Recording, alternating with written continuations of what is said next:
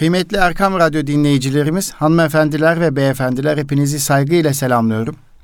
Bütün iyilikler ve güzellikler sizlerin ve bizlerin olsun inşallah. Bugün Eğitim Dünyası programında ben Deniz Nuri Özkan'la birliktesiniz. İstanbul Gönüllü Eğitimciler Derneğimizin yani İGEDER'in katkılarıyla hazırladığımız Eğitim Dünyası programında bazen misafirlerimizle birlikte bir sunuş yaptığımızı biliyorsunuz. Bazen de tek başına eğitimle ilgili konuları ve gündemi değerlendirdiğimizi biliyorsunuz.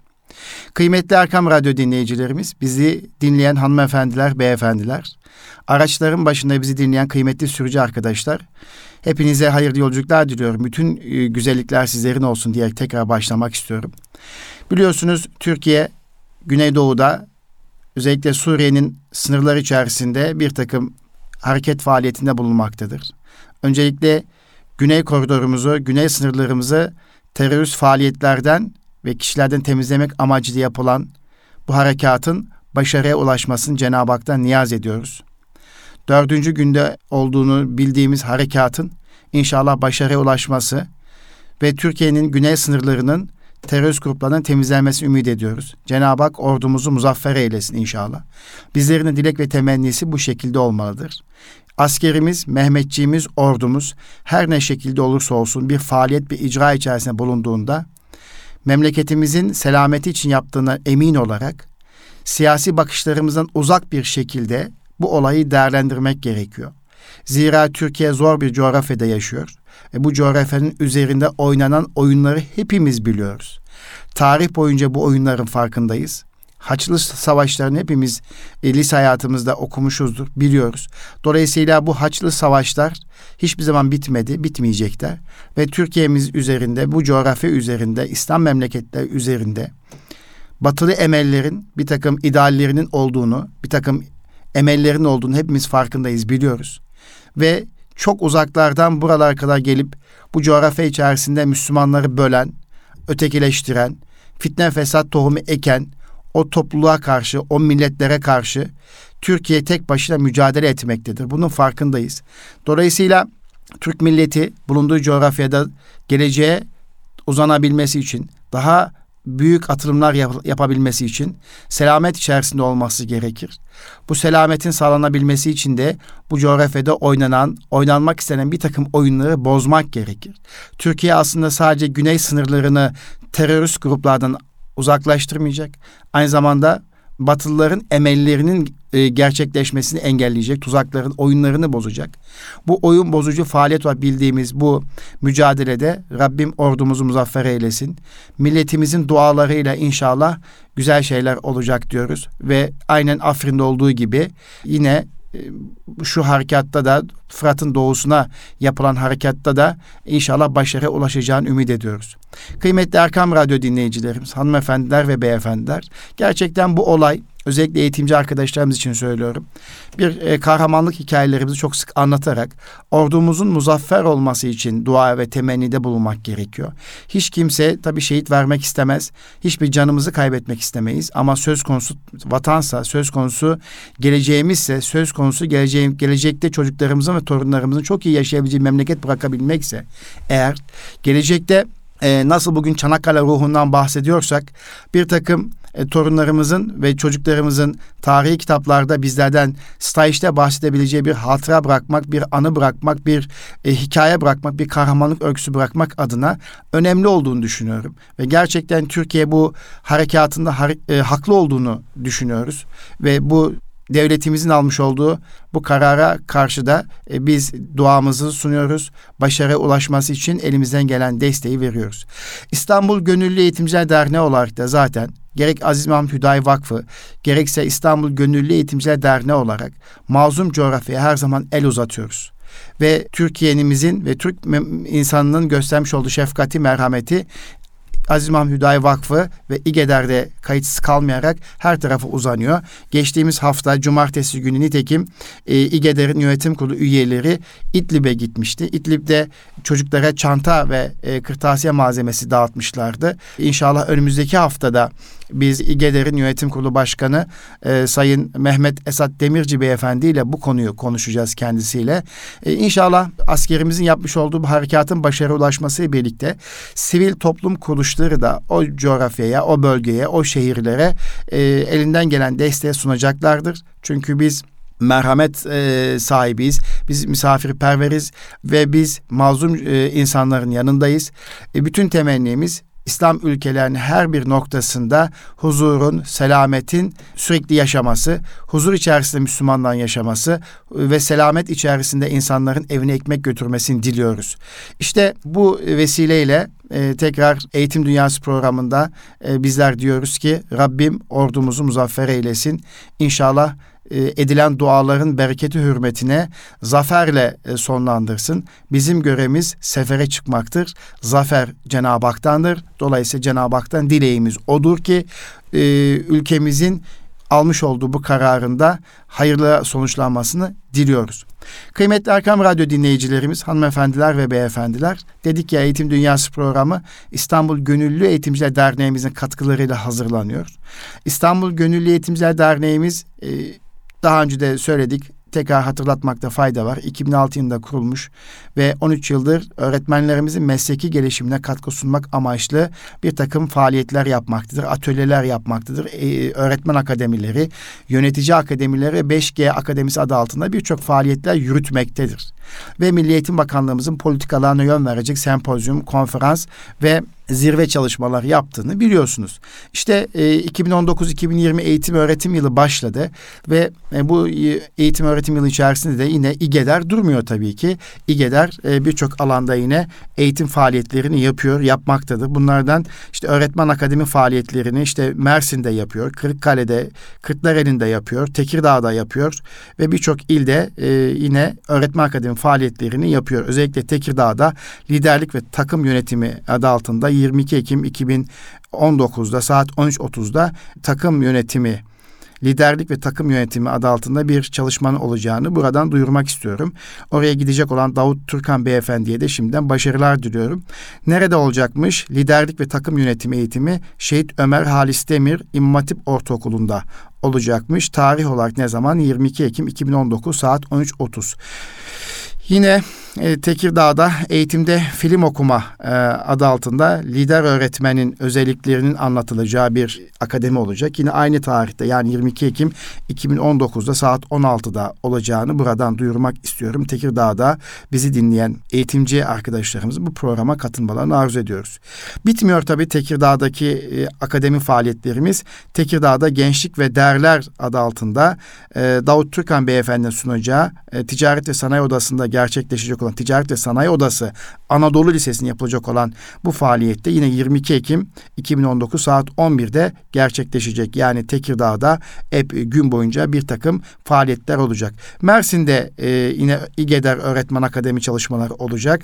Mersin'de Şebnem Okulları işbirliği içerisinde kodlama eğitiminin olacağını buradan paylaşmak istiyorum. Ömer Faruk Turan kardeşimiz 12-13 Ekim 2019 tarihten yani bugün itibariyle kodlama eğitimi var Mersin'de. Bugün ve yarın devam edecek. Şebnem Okulları işbirliği içerisinde İGEDER Mersin'de efendim. Efendim İGEDER tabii sadece bununla sınırlı değil faaliyetleri. İGEDER aynı zamanda yönetici akademi faaliyetlerini yine geçtiğimiz dönemlerde yılda olduğu gibi yapmaya başladı ve yapıyor. Şu anda Kartal İlçe Milli Eğitim Müdürlüğü işbirliği içerisinde 15 günde bir Kasım ayından başlayarak Şubat'a kadar devam edecek olan 5 haftalık bir eğitim süreci var. Müdür yardımcıdan katılacağı eğitim sürecinde yöneticilerin rolleri paylaşılacak. Tanışma atölyesi, vizyoner liderlik atölyesi, kültürel liderlik atölyesi, hizmetkar liderlik atölyesi ve öğretimsel liderlik atölyelerinin aktif olacağı bir çalışma yapılacak. Bu çalışmayı ben Deniz Nur Yüksel ve İbrahim Altun kardeşimiz ve diğer yönetici akademideki formatör eğitimci arkadaşlarımız götürecek. Karabük'te yine yönetici akademi faaliyetlerimiz var. Yönetici akademi faaliyetleri çerçevesinde İbrahim Altun kardeşimiz Karabük'te yöneticilerle birlikte olacak. Ben Deniz de yine pazar günü inşallah önümüzdeki hafta Karabük'te olacağım. Bitmedi tabii Erzincan'da yönetici akademi faaliyetimiz faaliyetimiz var. Yönetici Akademi faaliyeti de yine Erzincan'da İl Milli Eğitim Müdürlüğü'nün daveti üzerine yöneticilerimizle buluşma gerçekleştireceğiz. Tabii ki İGEDER 2019-2020 eğitim yılına bu şekilde hızlı bir şekilde başlarken aynı zamanda Öğretmen Akademimizin değerli formatörleriyle her yıl geleneksel olarak yapmış olduğu kampı da Kızılcamam'da gerçekleştirecek. 26-27 Ekim tarihleri arasında Kızılcamam'da formatör eğitimcilerin bir araya geleceği bir değerlendirme toplantısı yapılacak. Değerlendirme toplantısında da İGEDER'in faaliyetleri değerlendirilecek. Yeni döneme ait hazırlık çalışmaları devam edecek, paylaşılacak ve yine Ahmet Şahin Akbulut Beyefendi'nin paylaşacağı imaj konusunda, algı yönetimi ve imaj konusunda Ahmet Şahin Akbulut Beyefendi'den bir takım bilgilerin alınacağı ve aile katılımlı bir kamp gerçekleştiriyor olacak İGEDER. Efendim İGEDER durmuyor tabii ki. İGEDER faaliyetleriyle birlikte canhıraş çalışıyor. Amaç nedir? Öğretmenlerimizin mesleki gelişimine çam sakızı, çoban armağanı katkıda bulunmak. Kasım ayında da Bursa'da yine İGEDER Bursa'da olacak. Tabii yine tarih yaklaştığı zaman da Bursa'daki faaliyetlerimizi duyururuz. Kısacası bir eğitimin kalitesinin artması noktasında en önemli unsur, eğitimin geleceğe taşınması bakımından en önemli unsur öğretmen eğitimidir, öğretmen gelişimidir. Hal böyle olunca İGEDER'de bakanlığımızın politikaları çerçevesinde bazen bakanlığımızın politikalarına yön verecek şekliyle öğretmen akademi faaliyetlerini ardından yönetici akademi faaliyetlerini yapmaktadır.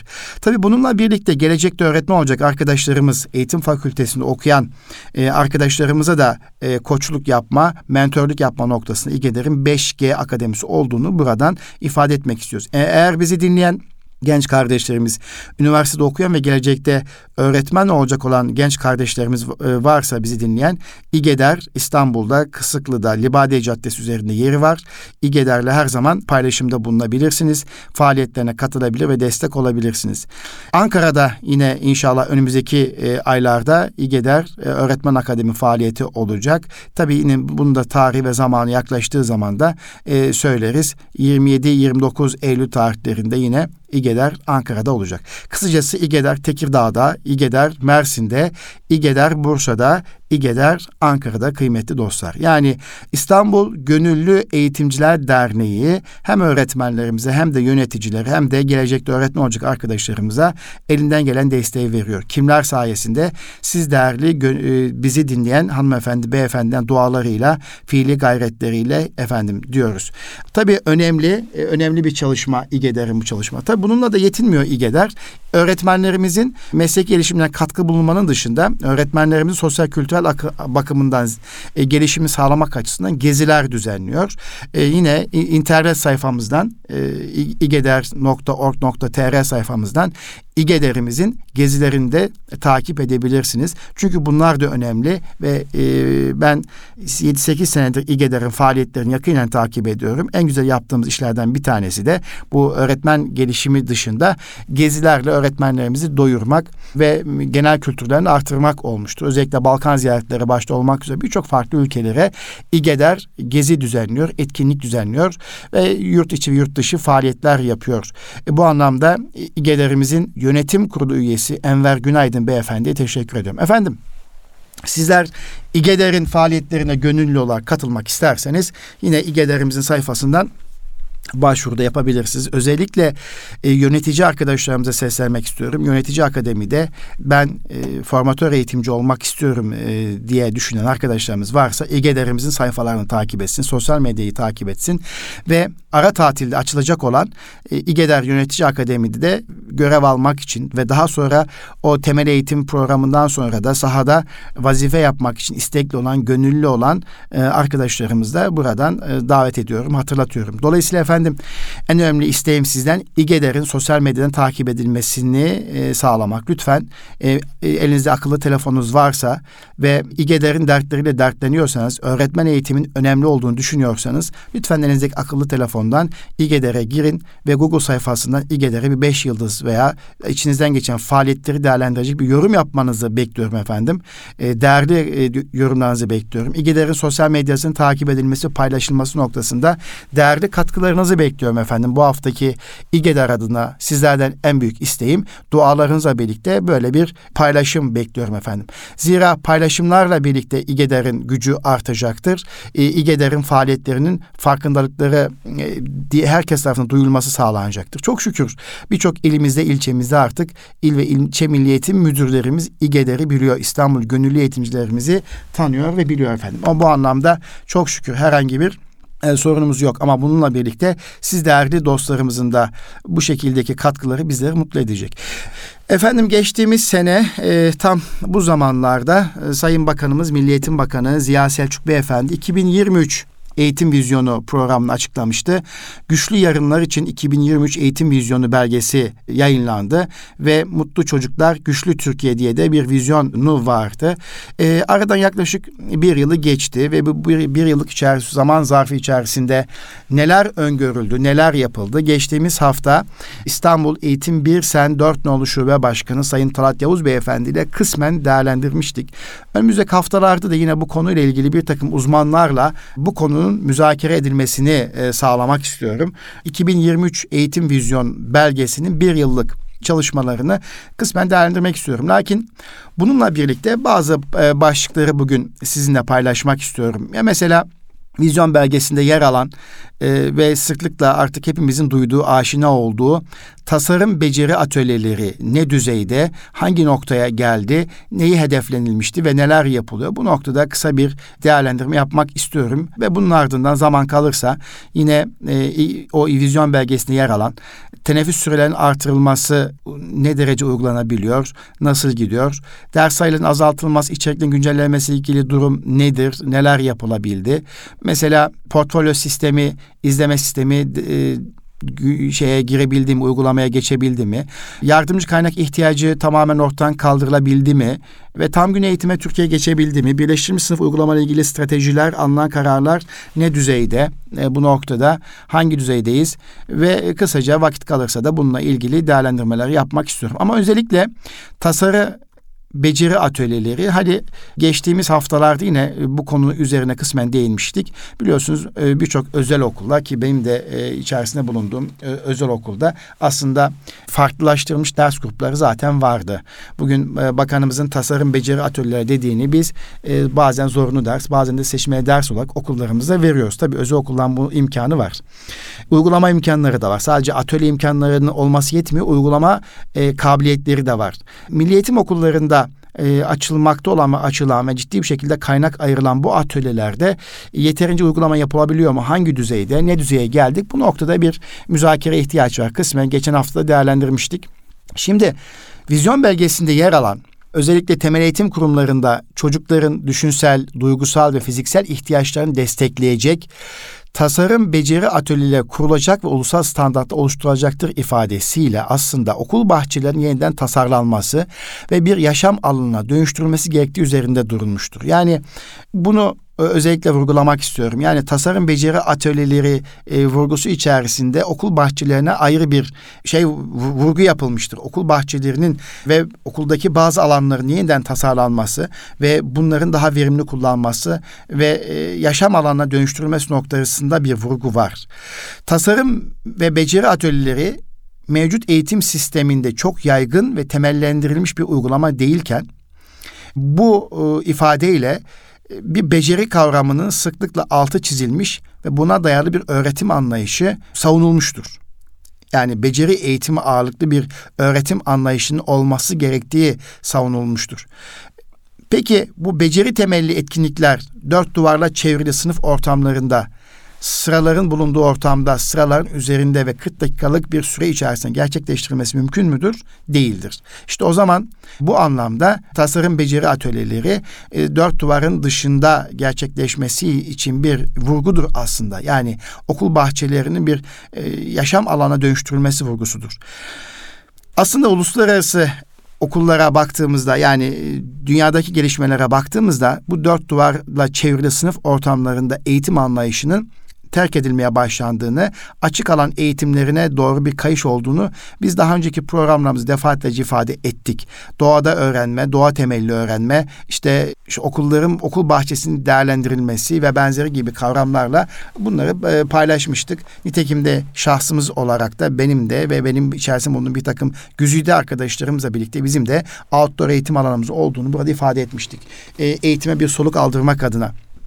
Tematik sınıflar ve atölyeye dayalı okullar, üretim, kreatif dediğimiz üretkenlik, sergileme, tasarım odaklı düşünme ve risk alma gibi becerilerden hareketle yapılandırılabilmektedir.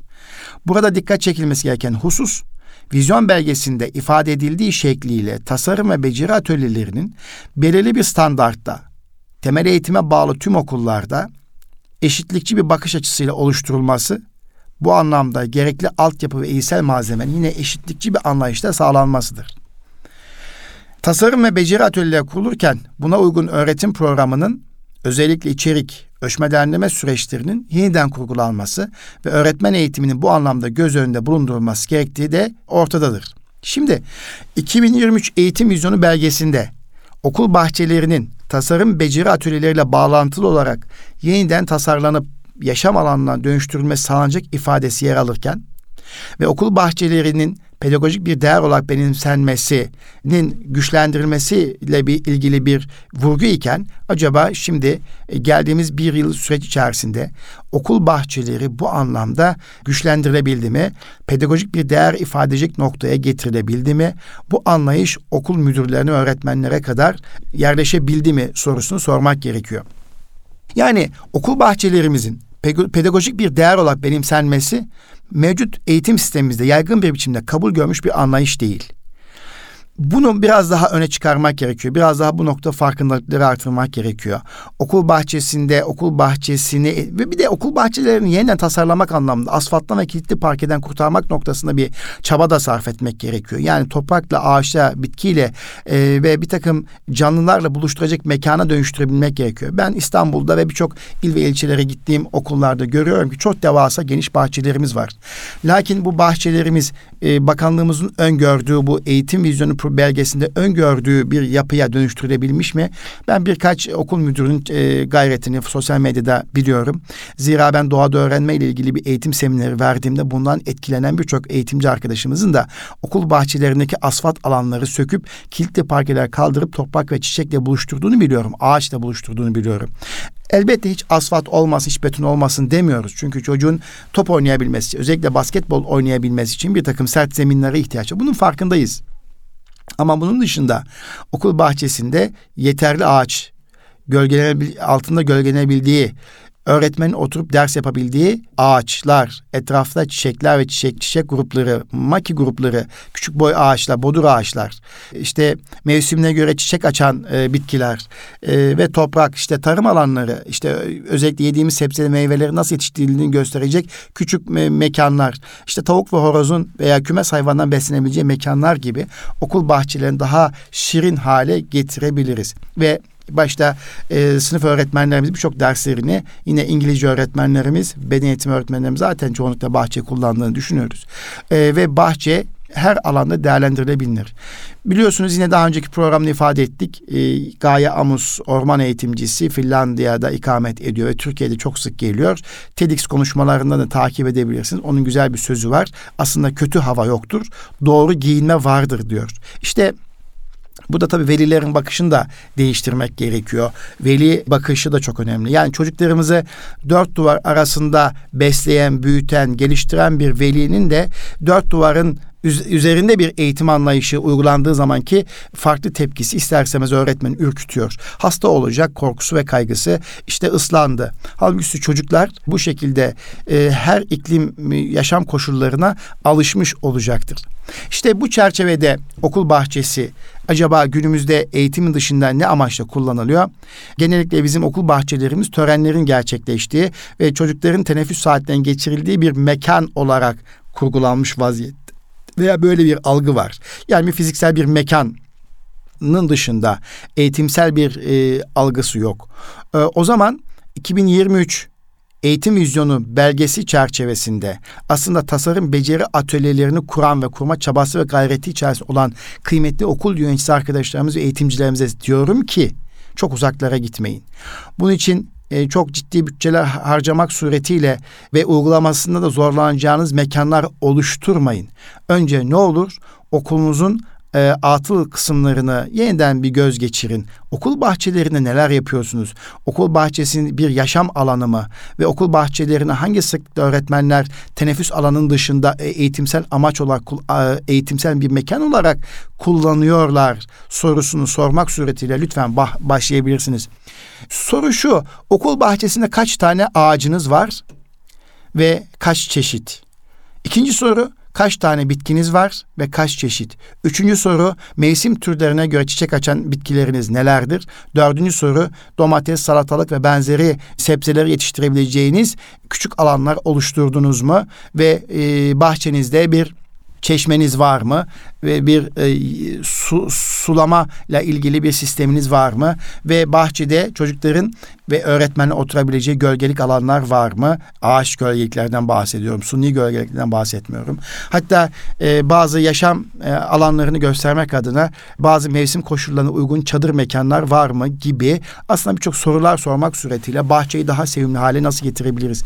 Kümes hayvanları besleyebiliyor musunuz? Buna müsait mi? Bir tavşan, kümes hayvanları, tavuk, horoz, işte gaz gibi bir takım hayvanlar besleme imkanınız yok mu? Evet, bu şekliyle bahçeleri yeniden tasarlayabiliriz.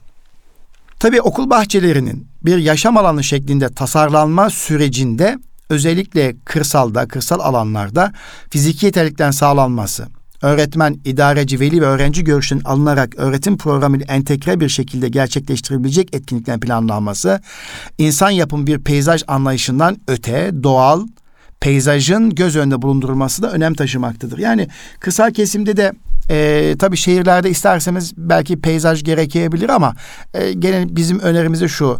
Ağaçlar siz ekin, tohumu ekin, sulayın, kısmi bakımını yapın. Doğal bir süreç. İlla çok peyzaj bir durum oluşturmak çabası ve gayreti içerisinde kaynağınızı tüketmeyin. Yani bunun için bir doğal bir durum nasıl yaşanabilir? Yani bir öğretmenin, bir oradaki memurun veya yöneticinin kısmi çabasıyla okul bahçesi yeşillendirmenin ötesinde tamamen peyzaj durumuna dönüştürerek bu sefer de basmayın, etmeyin, yapmayın, yürümeyin, gitmeyin noktasına da getirmemek lazım. Yani o doğal bir noktada okul bahçesinin gelişimini sağlamak gerekiyor. Peki işte bu anlayışın gelişebilmesi için neye ihtiyaç var? Öğretmenlerin yetiştirilmesine ihtiyaç var. Doğada öğrenme ile ilgili, bahçede eğitimle alakalı öğretmenlerin farkındalıklarını artırmaya ihtiyaç var.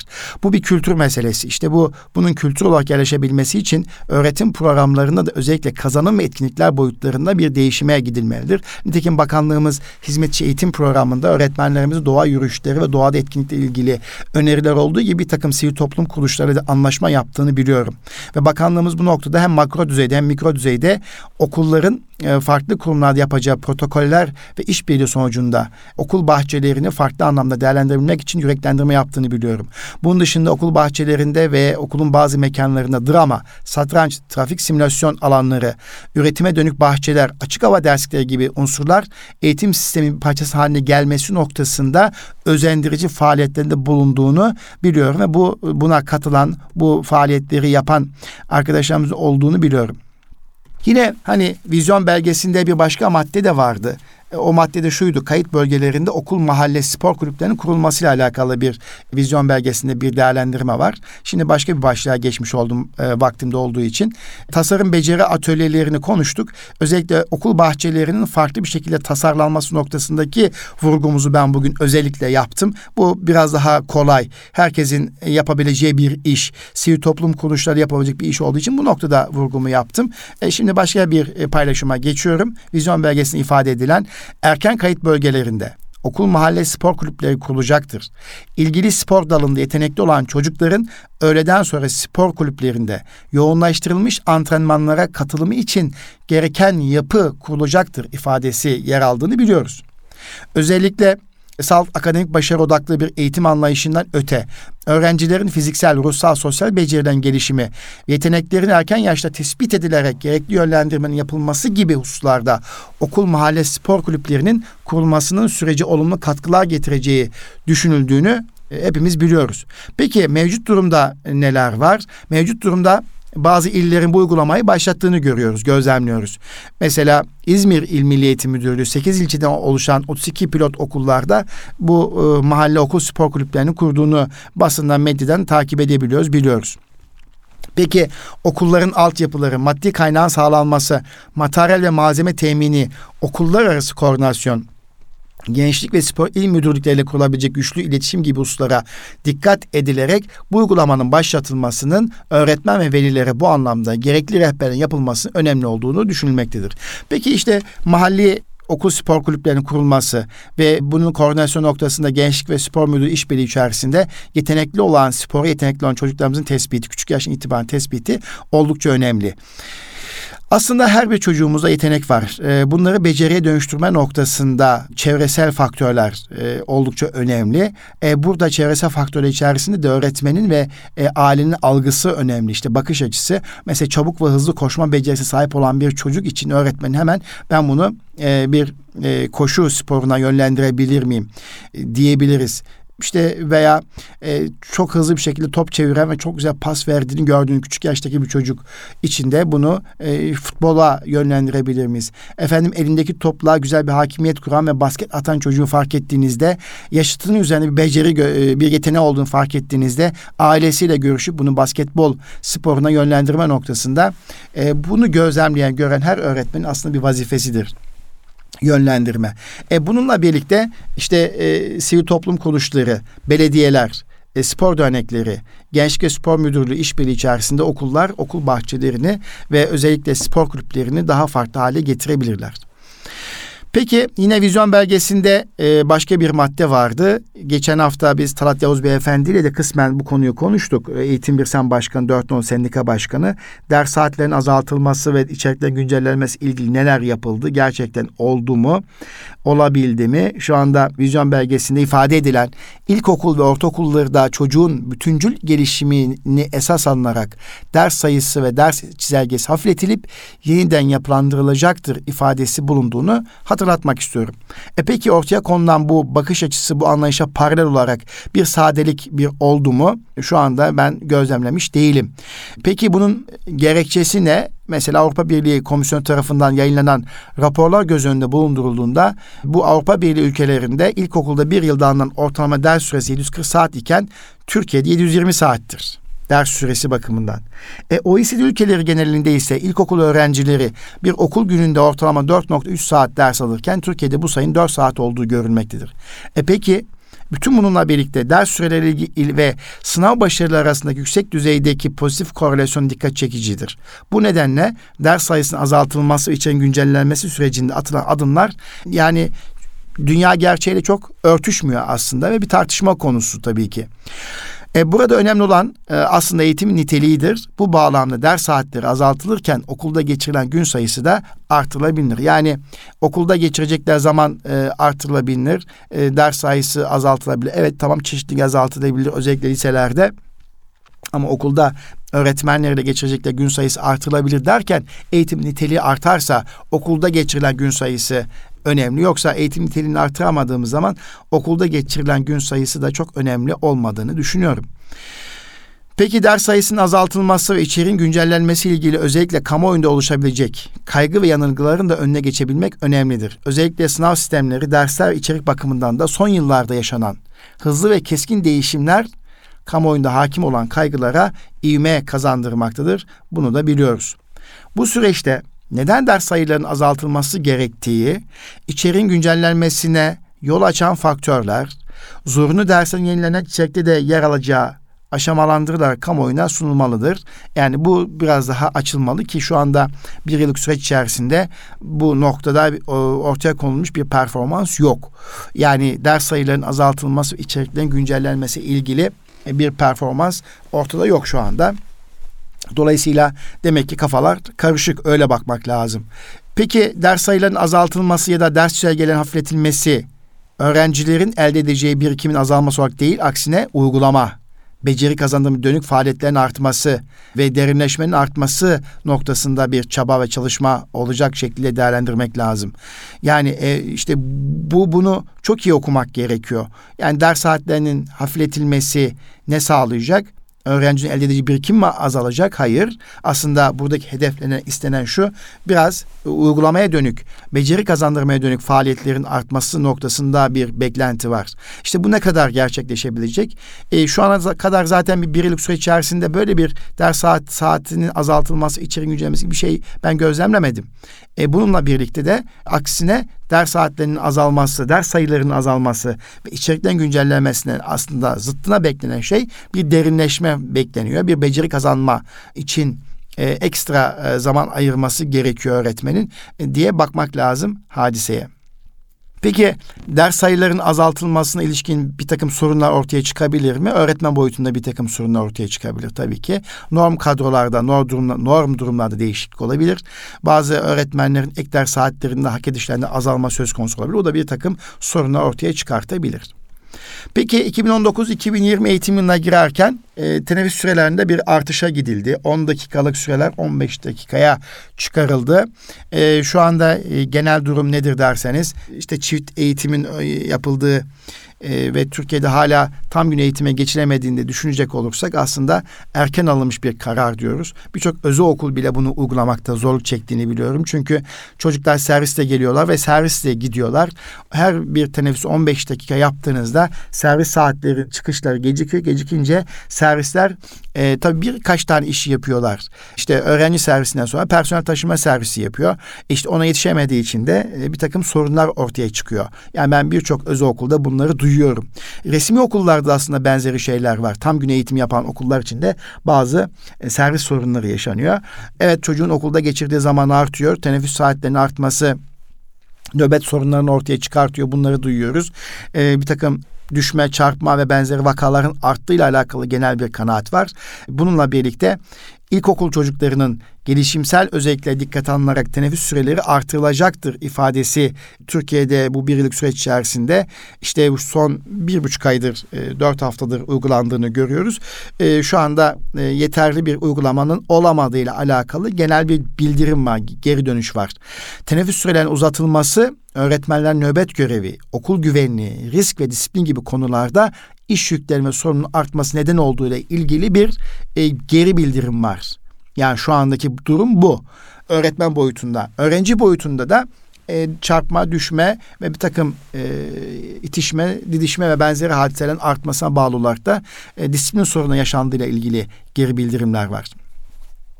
Yani burada ifade edilmek istenen şu aslında. Öğrencinin teneffüste geçirdiği sürenin uzunluğu kadar niteliği de önemli. O teneffüste 15 dakika, teneffüste neler yapacak? İşte yapılandırılmış ve yapılandırılmamış bir takım oyunlar gündeme geliyor. İşte bahçeyi veya koridor alanlarını etkin bir şekilde kullanma noktasında bilinçlendirme ile alakalı bir durum. Ben görüyorum şimdi koridora çıkan çocuklar yuvarlanmanın dışında ve birbirlerine oyun oynamasını bilmiyor çocuklar. Koridorda ve teneffüste, işte teneffüste, koridorlarda ve bahçede neler yapacakları ile ilgili birlikte oyun oynayabilme kültürünün olmadığı bir ortamda tamamen dijital tabletlerle, bilgisayarla ve akıllı telefonu büyüyen çocukların bahçeye çıktıkları zaman 3-4 arkadaş bir araya gelip eline top alıp bir oyun kurduklarını gözlemlemiyorum ki ben. Veya bir çizgi oyunları, işte bir çizgi oyunu oynadığını görmüyorum veya işte bir yakan top bizim zamanımızda olduğu gibi. Yani böyle bir organizasyon görmüyorum. Genel olarak erkek çocuktan yaptığı şey top koşturmak, top oynama. Hemen futbol topu akıllarına geliyor. Basketbolu da çok az görüyorum. Onun dışında kız çocukları, İşte eğer okulun bahçesi müsaitse, işte küçük çocuklarsa, kaydırak varsa onu da zaman geçirdiklerini görüyorum. Veya rastgele koştuklarını görüyorum. Ama genelde koridorda gördüğüm tek şey var. Koridorda yuvarlanmak, yatıp yuvarlanmak. Yani bunun dışında çocuklar gerçekten oyun kurmasını bilmiyorlar. Bunu da öğretmek gerekiyor. Bu da işte bir takım kazalara neden oluyor. Disiplin sorunlarına neden oluyor. Bu da öğretmenin yükünü artırıyor. Şu anda gelen durum bu. Yani teneffüslerin 15 dakikaya çıkmış olması öğretmenlerin nöbet görevi, okul güvenliği, risk ve disiplin gibi konularda yüklerin arttığıyla alakalı geri bildirim var. Peki o zaman teneffüslerde geçirilen sürenin niteliğini artırma noktasında bir çalışma yapmak gerekiyor. Peki yardımcı personel anlayışı var yurt dışında. Bu sürece geçiş yapılmasında mümkün olabilir mi? Bu da şu anda bütçesi itibariyle çok zor. Yardımcı personel anlayışının geliştiği bir takım ülkelerde teneffüslerde öğretmenlere yardım eden veya derslerde yardım eden yardımcı öğretmenler var. Katlarda kat görevlileri bazı noktada daha bilinçli ve dolayısıyla teneffüs sürelerinin uzun olması oralarda bu anlamda disiplin sorunlarını azaltıyor, öğretmen yükünü hafifletiyor. Böyle bakıyoruz. Teneffüslerde kullanılabilecek eğitim ortamları, sosyalleşme faaliyetleri, etkinlik alanları, kütüphaneler, spor salonları ve çok amaç salonlar gibi unsurların da aslında zenginleştirilmesi, iyileştirilmesi gerekiyor. Alanları çeşitlendirmek gerekiyor. Mesela bir okul ortamında bahçe, evet bahçenin biraz zenginleştirilmesi olduğunu düşünün. Kütüphaneler, koridorlar geniş ve koridorlarda bir takım eğitim materyalleri var, spor malzemeleri var. Atölyeler açık, bir kısım çocuk oralarda vakit geçiriyor. Katlarda veya bahçelerde çizgi oyunları var. Dolayısıyla çocuklar farklı mekanlara dağıldığı zaman da ve yapılandırılmış bir alan söz konusu olduğunda belki bu çarpma düşme vakalarının dışında disiplin olayları en aza inebilir. O zaman bu 15 dakikalık teneffüs süresini uzatırken aslında şunu ifade etmeye çalışıyoruz. Türkiye buna hazır değil. Yani zamanla eksikleri kapatırız mantığıyla herhalde yine oluşturuldu. İlk etapta hoşumuza da giden bir durum. İşte bir takım Avrupa ülkelerinde çocukların okul bahçesine geçirdikleri süre çok fazla diyerek belki yola çıktık. Lakin orada bir bahçe kültürü var. Bahçe eğitimi kültürü var. İşte biz bu kültürü vermeden de böyle bir geçiş yapmış olduk. Peki geçmeden de biz bunu öğrenebilir miydik? Böyle sorayım da tersine sorayım. Buna geçmeden de biz bunu öğrenemezdik. Yani hani yüzmeyi öğrenmek istiyorsanız kendinizi havuza atacaksınız. İşte düşe kalka zaman zaman boğulma tehlikesi geçerek yüzmeyi öğreneceksiniz gibi bir şey. Yani sonuçta 15 dakikalık teneffüs evet iyi bir uygulama. Lakin nitelik artırılmalı. Okulların fiziki imkanları buna uygun hale getirilmeli. O zaman öğretmenler ve eğitimciler okullarına bu çerçevede bir bakış atmalılar ve imkanları, şartları gözden geçirmeliler diyoruz. Efendim Eğitim Dünyası programında böyle söylüyoruz. Peki 2023 Eğitim Vizyonu belgesinde bir başka ifade vardı. İlkokul ve ortaokullarda çocukların izleme ve değerlendirilmelerinde portfolyo sistemi geliştirilecek.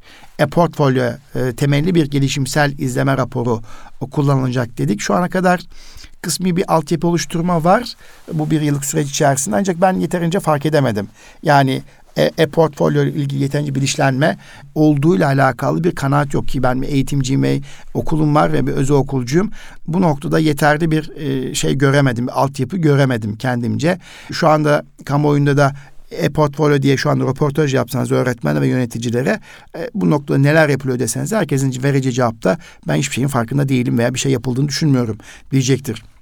Tabii öğrencinin izlenmesi, değerlendirilmesi, ürünlerin saklanması, bazı ürünlerin portfolyo sistemi bence bir ilkokul öğrencisi için ölçme değerlendirme açısından önemli bir sistem.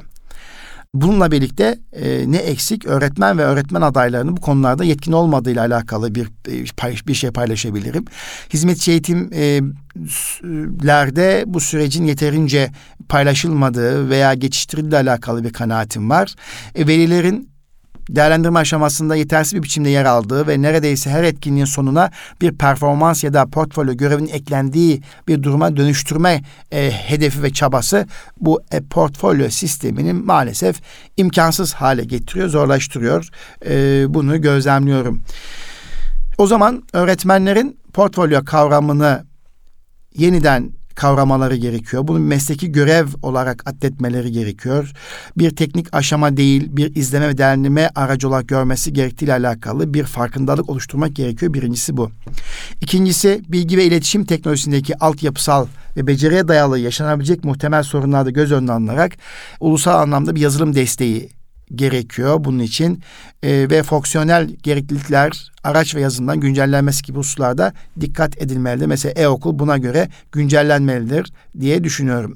Öğrencinin yapmış olduğu bazı ürünlerin zamanında fotoğrafların çekilmesi, ürün bozulmadan önce ve bunun e-portfolyoya atılması gibi aslında birçok daha altyapısı eksik olan bir proje.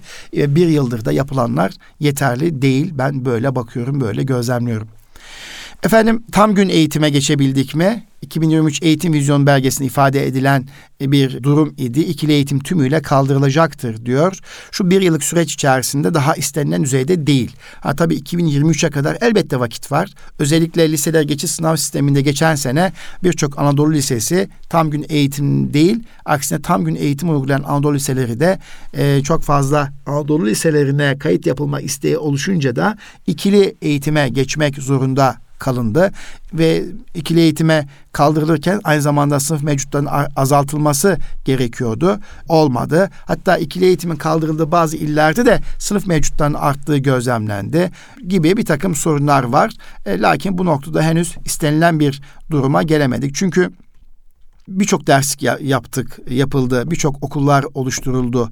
Bu noktada hükümetin çabasını ve gayretini destekliyoruz. Okullaşma oranı çok fazla arttı ve özellikle eğitime %100 destek çerçevesinde çok ciddi bir şekilde derslikler üretildi. Hatta bazı büyük müdür yardımcısı odaları da sınıfa dönüştürüldü vesaire. Bunlar anlamlı şeyler. Lakin derslik üretimiyle ilgili daha bizim nüfusumuzun artışına bağlı olarak çok çalışmamız gerekiyor. Bu da bunu gösteriyor efendim. Peki yardımcı kaynak ihtiyacının ortadan kaldırılması ne noktada? Bitti mi? Yine yardımcı kaynak ihtiyacı büyük ölçüde devam ediyor. Öyle görüyorum, gözlemliyorum. Henüz yardımcı kaynak ihtiyacını büyük ölçüde ortadan kaldırıcı düzenlemeler evet yapılmış olmakla birlikte anlayış bakımından bu bitti mi? Birçok öğretmen Milli Eğitim Bakanlığı'nın kitaplarının yanında yardımcı kaynaklara ihtiyaç görüyor. Ama şunu da ifade etmek istiyorum. Milli Eğitim Bakanlığı'nın son birkaç yıldır ürettiği yayınların kaynak kitaplarının kaliteli olduğu, güzel basıldığı, içeriklerin iyi hazırlandığı ilgili kanaatimi paylaşmak istiyorum. İyi bir öğretmen aslında kaynaklara bağlı kalan öğretmen değil. Öğretmen ana kitabı Milli Eğitim Bakanlığı'nın vermiş olduğu kaynak üzerinden de konuyu derinleştirebilir. Özellikle velilere ek masraf yaptırmaksızın zenginleştirebilir. Araştırmalara yönetebilir çocuğumuzu. Yani ders kitaplarının şu anda yetersiz olduğuyla ilgili öğretmen kanaatleri zaman zaman olmakla birlikte bunun art niyetli olduğunu düşünüyorum. Aslında ders kitapları Milli Eğitim'in genel hedefleri doğrusunda hazırlanmış ve güzel bir şekilde hazırlanmış bir ders kitabı olduğunu düşünüyorum. Bu anlamda Talim Terbiye Kurulu'na aslında bir önceki başkanımız Alparslan Durmuş beyefendiydi. Aslında şahsına burada teşekkür etmek istiyorum. Evet kıymetli Erkam Radyo dinleyicilerimiz, hanımefendiler ve beyefendiler, biz bugün neyi konuştuk? 2023 eğitim vizyonu çerçevesinde bazı maddeleri konuştuk, değerlendirme yaptık. Sonuç itibariyle şöyle söyleyebiliriz. Sonuç olarak özetleyecek olursak, tasarım ve beceri atölyeleri belirli bir standart altında temel eğitime bağlı tüm okullarda eşitlikçi bir bakış açısıyla geliştirilmeli. Özellikle tasarım beceri atölyeleri için okul bahçeleri yeniden tasarlanmalı. Okul bahçeleri bir fiziksel bir mekanın dışında eğitimsel bir mekana dönüştürülmelidir. İkincisi, ders saatleri azaltılırken okulda geçirilen gün sayısı artırılmalıdır ve niteliği artırılmalıdır. Sadece ders sayılarının düşürülmesi, içeriğin güncellenmesi kamuoyunda oluşabilecek bazı kaygılara neden olacaktır. Bu nokta daha istikrarlı söylemlere ihtiyaç var efendim. Ders sayılarının azaltılmasına ilişkin öğretmenlerin hak edişleriyle ilgili çıkabilecek sorunları dikkate almak gerekiyor. Teneffüs sürelerinin uzatılması yeterli değil. Öğretmenlerin nöbet görevi, okul güvenliği, risk ve disiplin gibi konularda artmış olan iş yükleri ve sorumluluklarını da dikkate alarak yeniden bir gözden geçirmek gerekiyor. Bu noktada yardımcı personel anlayışı olabilir mi? Katlarda ilave destek personeli verilebilir mi? Bunu paylaşmak istedik. Evet, e-portfolyoya dayalı bir değerlendirme sistemi elbette olmalıdır. Ancak bunun fonksiyonel olabilmesi için bazı desteğe ihtiyaç var. Öğretmenin bilinçlendirilmesine ihtiyaç olduğu gibi araç ve yazılımdan güncellenmesine ihtiyaç var. İkili eğitim kaldırılmalıdır. Lakin şu anda gerek binaların durumu, coğrafi, kültürel ve demografik özellikler nedeniyle henüz daha istenilen başarıya ulaşılamadığını görebiliyoruz. Efendim, kodlamayla ilgili, bilişimle ilgili bir takım çalışmalar yaygınlaşıyor. Bu noktadaki çalışmalar, çabalar da destekliyoruz diyoruz. Kıymetli Erkam Radyo dinleyicilerimiz, hanımefendiler ve beyefendiler, biz bu Eğitim Dünyası programında 2023 Eğitim Vizyonu belgesini bazı maddelerini dilimizin döndüğü kadarıyla değerlendirmeye çalıştık. İnşallah bir sonraki Eğitim Dünyası programında buluşmak dileğiyle efendim. Kalın sağlıcakla, Rabbime emanet olunuz.